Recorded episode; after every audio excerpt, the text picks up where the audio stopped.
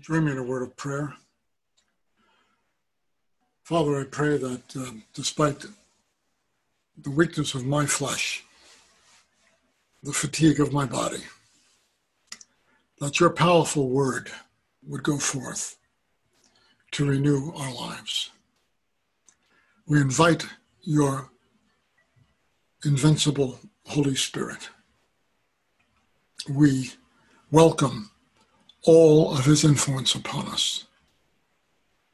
We ask that you would glorify yourself through glorifying Yeshua in your stumbling servants for your name's sake.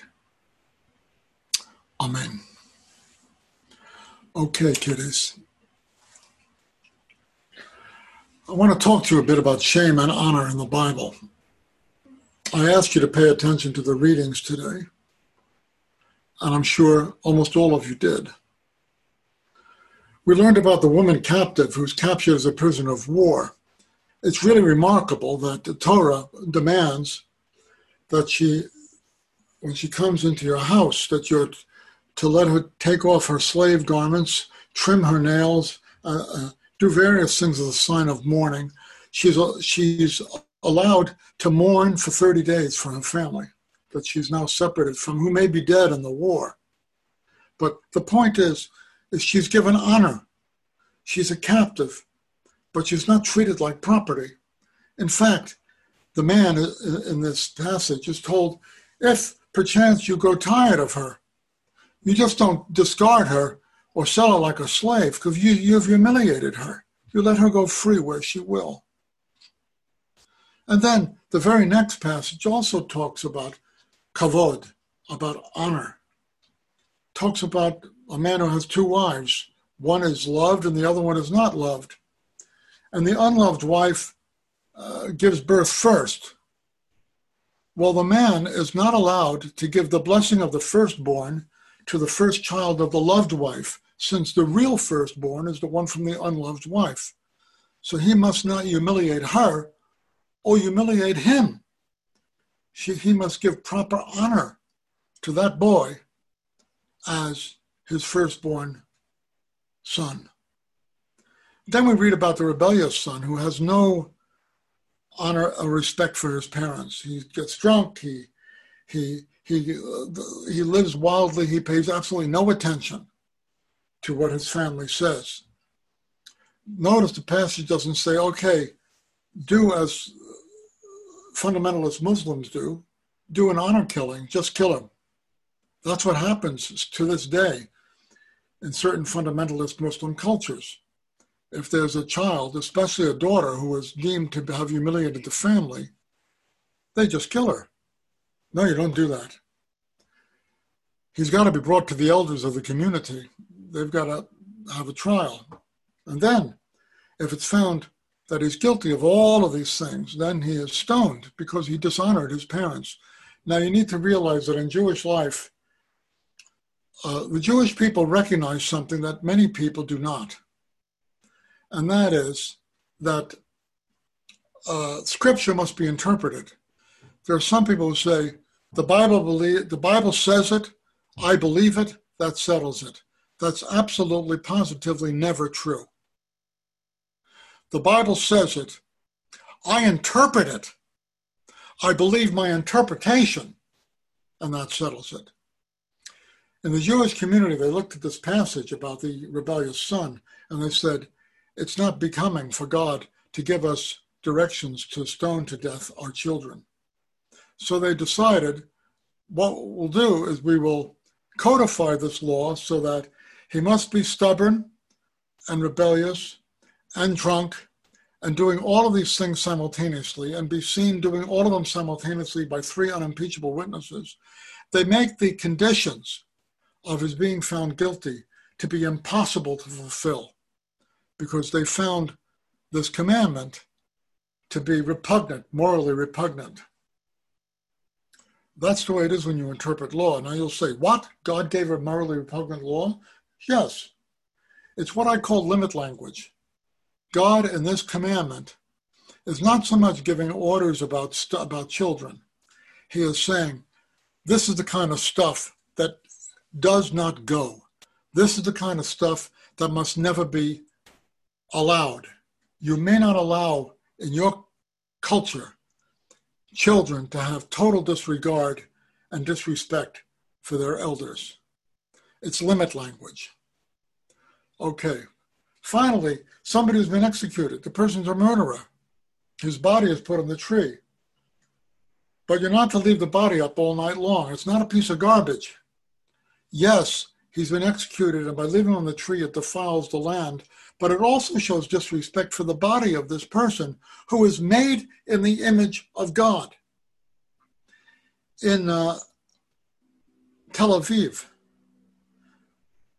when Adolf Eichmann, Yamach Shemo v'zichro, when Adolf Eichmann was awaiting uh, execution in, in Israel, he's the only person that they've ever applied capital punishment to. He, they had a pastor, an American Pentecostal pastor, who visited with him regularly to bring him to repentance. They treated him with a certain modicum of respect because they realized that even though he was a monster who was responsible for the millions, millions of deaths of their families and friends, that he was still a human being made in the image of God. So all of this is about kavod, about proper respect. That's what we're looking at today.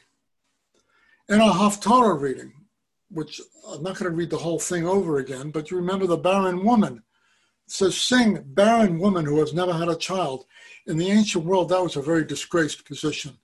She, you can see that in the story of Hannah, the, uh, the mother of Samuel, the prophet.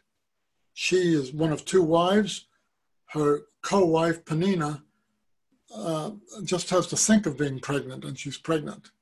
Hannah cannot have, a, cannot have children for years and years and years. She's humiliated and she's mourning for it. And finally, she prays, and God gives her a son. In the ancient world, a woman who did not bear children was like a, a was like a woman who uh, was not a woman at all. But here we see this language, this sensitivity to humiliation.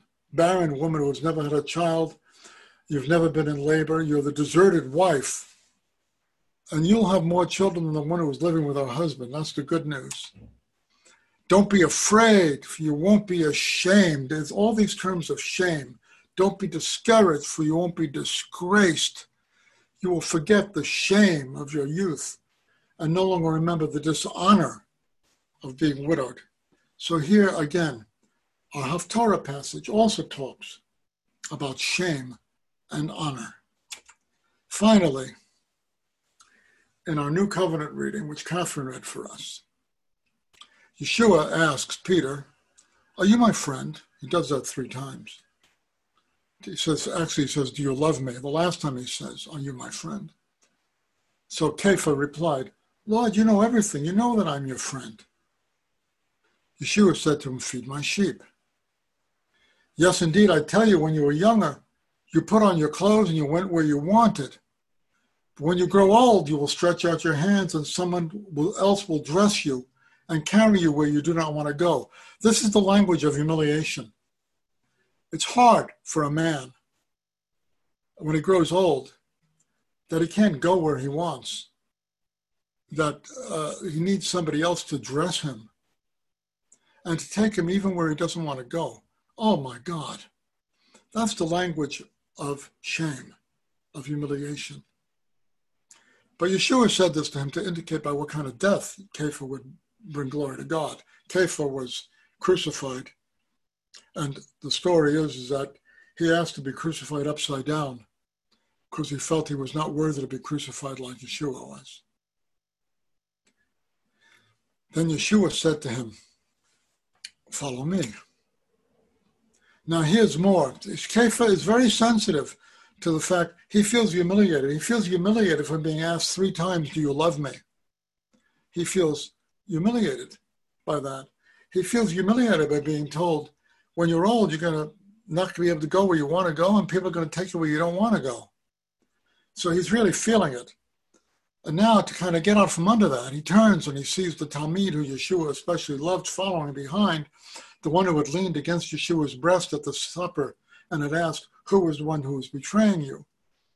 And on seeing him, Kepha said to Yeshua, Oh Lord, what about him? Yeshua said to him, If I want him to stay on until I come, what is it to you? You follow me. We're going to be looking at this in greater detail. But first, a word about honor. In Hebrew, it's kavod. And believe me when I tell you, it's one of the richest concepts in the Bible and in human life. Kavod is to honor someone. To honor someone is to give them, or to show honor, or to render kavod to someone, is to give them weight, because the word kaved means heavy. Is to give them weight, to grant a person respect and even authority in, in your life. You treat them as weighty, to grant them respect, and even to give them authority in your life. This kavod, this honor, should be accompanied by appropriate attention, conduct, and even obedience. Honor your father and mother, that your days may be long on the earth. That meant do what they say, obey them, give them appropriate attention, conduct yourself properly towards them. Honor without such actions is lip service. You can say that you honor someone, but if you don't show it in your actions, it's lip service. God says that to the priests in Malachi. He says, An ox knows its owner and an ass its master's crib, but Israel does not know. My people do not understand. And a son honors his father. And if I'm your father, where's my honor? So and the, the priest said, What do you mean? He says, You offer he says, You offer me these sick animals, these uh, sick animals that nobody wants. He says, Take that to your governor. Would he accept that from you? So the actions don't show kavod, don't show honor. And that's not good enough. Treating someone with honor is treating them like they matter. And there's very few things so so powerful. I can't think of anything right now more powerful in day to day life than treating people with unexpected honor. Street people, people who wait on you in Starbucks, strangers. People uh, are moved deeply when they're shown honor. It's a kind of respectful recognition. That's what kavod is. Let's talk about shame. Shame is a sense of embarrassment born of unattractive or undesirable comparisons between oneself and some idealized status or some other person's. When, when you're told, why can't you be smart like your cousin Izzy? Why can't you take off weight like your like your your uh, your your your cousin Laura? why can't you dress nicely like so and so? Why aren't you as smart as your brother? These are all terrible, horrible, shaming statements. Shame is a sense of embarrassment born of unattractive or undesirable comparisons between oneself and some idealized status or other persons. And you can do it to yourself. If you're always comparing yourself to other people and shaming yourself, it's a terrible thing to do. It does not glorify God. And we're going to talk about how to cut that out in a few minutes. Shame is being regarded or regarding oneself to be one down. It undermines your confidence. It feeds your uncertainty and it derails your momentum. There is nothing good to say about shame except when it's holy shame that comes from God, which is meant to move you to repentance, not to leave you feeling like dirt. That's called worm theology. There was a hymn writer, William Cowper, who said, who did a, a hymn, Alas, and did my Savior bleed, and did my sovereign die? Would he devote his sacred head for such a worm as I. William Cowper had mental problems. He was uh, he he was uh, a manic depressive And he, off, he was one of the great hymn writers, but he doubted his own salvation. So we can't always sign on to every theological jot and tittle, although he wrote great hymns. You're not a worm. You're never a worm. You're made in the image of God. And shaming yourself undermines your confidence. It feeds your uncertainty and it derails your momentum. So, what's the antidote to shame? Oh, the antidote to shame is honor, the reminder that you matter. That's the antidote. You need a good and continual dose of kavod. So, how do we feed honor? And how do we starve shame? First of all, focus on what on who really matters. Peter says about the beloved disciples says, well, what about him? I mean, really saying, Yeshua, I mean, get off my back. You asked me three times if I love you. Then you tell me that I'm when I'm old, I'm going to go to a place that I don't want to go, and I'm not going to be able to go where I want. I'm going to have to be led around, and somebody else is even going to have to dress me. What about him? Yeshua says to him, What is that to you? Follow me. It's crucial to avoid shame. It's just focus on who really matters ultimately, it's only God who matters. He's the one whose attention uh, you seek, whose honor you promote, whose faithfulness you trust in. Don't be deflected by people, and I'm very sensitive to this. When people show me disrespect on Facebook, I get into it with them because I, I not, can't let that pass. So the first thing to feed honor and starve shame is you need to remember to focus on who really matters, and that is the living God. Blessed be He. Secondly, focus on who you are called to be, what you are called to do. Paul says in 1 Corinthians chapter 4, this is how one should regard us as servants of Messiah and stewards of the mystery of God. Moreover, it's required of stewards that they be found uh, that they be found faithful. Don't let yourself be deflected by other people's expectations of you. Uh, I'll tell you, I've experienced that in my life. I've experienced the humiliation of having a boss who treated me like I was I was still I was 44 years old I was treated like a pre adolescent because I didn't do what he wanted me to do the way he wanted me to do it. Focus on who you are called to be, what you are called to do. Paul says of himself, I know who I am. I'm a servant of the Messiah. I'm a steward of the mysteries of God. Thirdly, let God be the ultimate judge, not yourself that's a surprise. And not others. Paul continues in 1 Corinthians 4. He says this amazing thing. He's writing to a congregation which has begun to disrespect him heavily. And he says, But with me, it's a very small thing that I should be judged, disrespected by you or by any human court. In fact, I don't even judge myself. There are some of you whose lives would be totally revolutionized if you just practiced that. He goes on, For I am not aware of anything against myself, but I am not thereby acquitted. It is the Lord who judges me. Therefore, do not, do not pronounce judgment even on yourself before the time, before the Lord comes, who will bring to light the things now hidden in darkness and will disclose the purposes of the heart.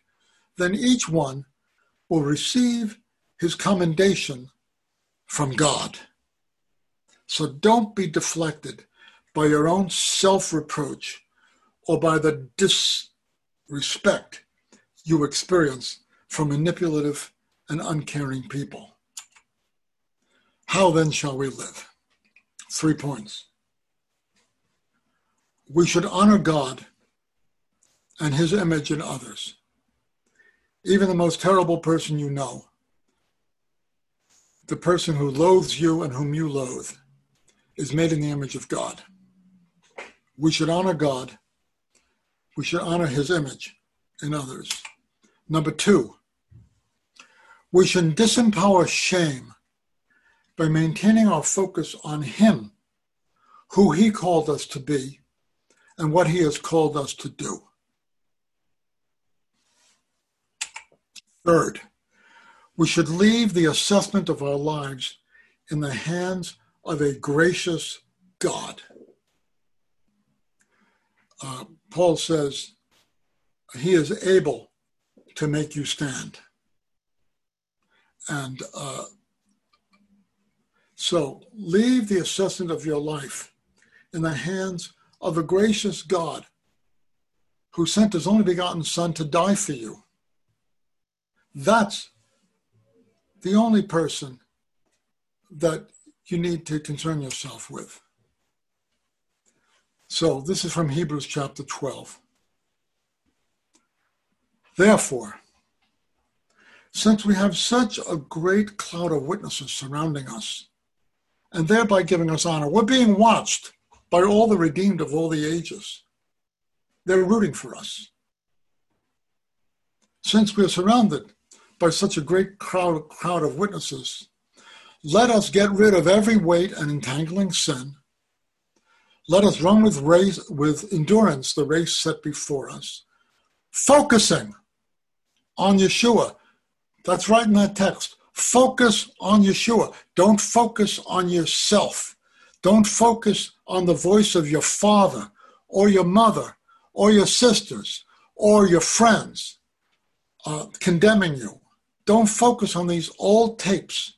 Focus on Yeshua, the initiator and perfecter of our faith. Look at this. For the joy set before him, this is what he focused on as he came to the cross. He focused on the joy that was set before him. He endured the cross, disregarding and despising its shame. The way in which he disempowered shame was by focusing on the right thing. And he has taken his seat at the right hand of the throne of God.